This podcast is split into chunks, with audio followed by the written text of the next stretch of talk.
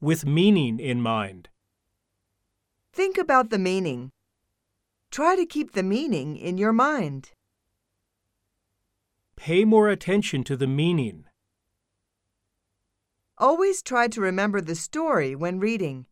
Don't lose the storyline when reading. Think about how the hero feels in this scene. Suppose that you are in the hero's position.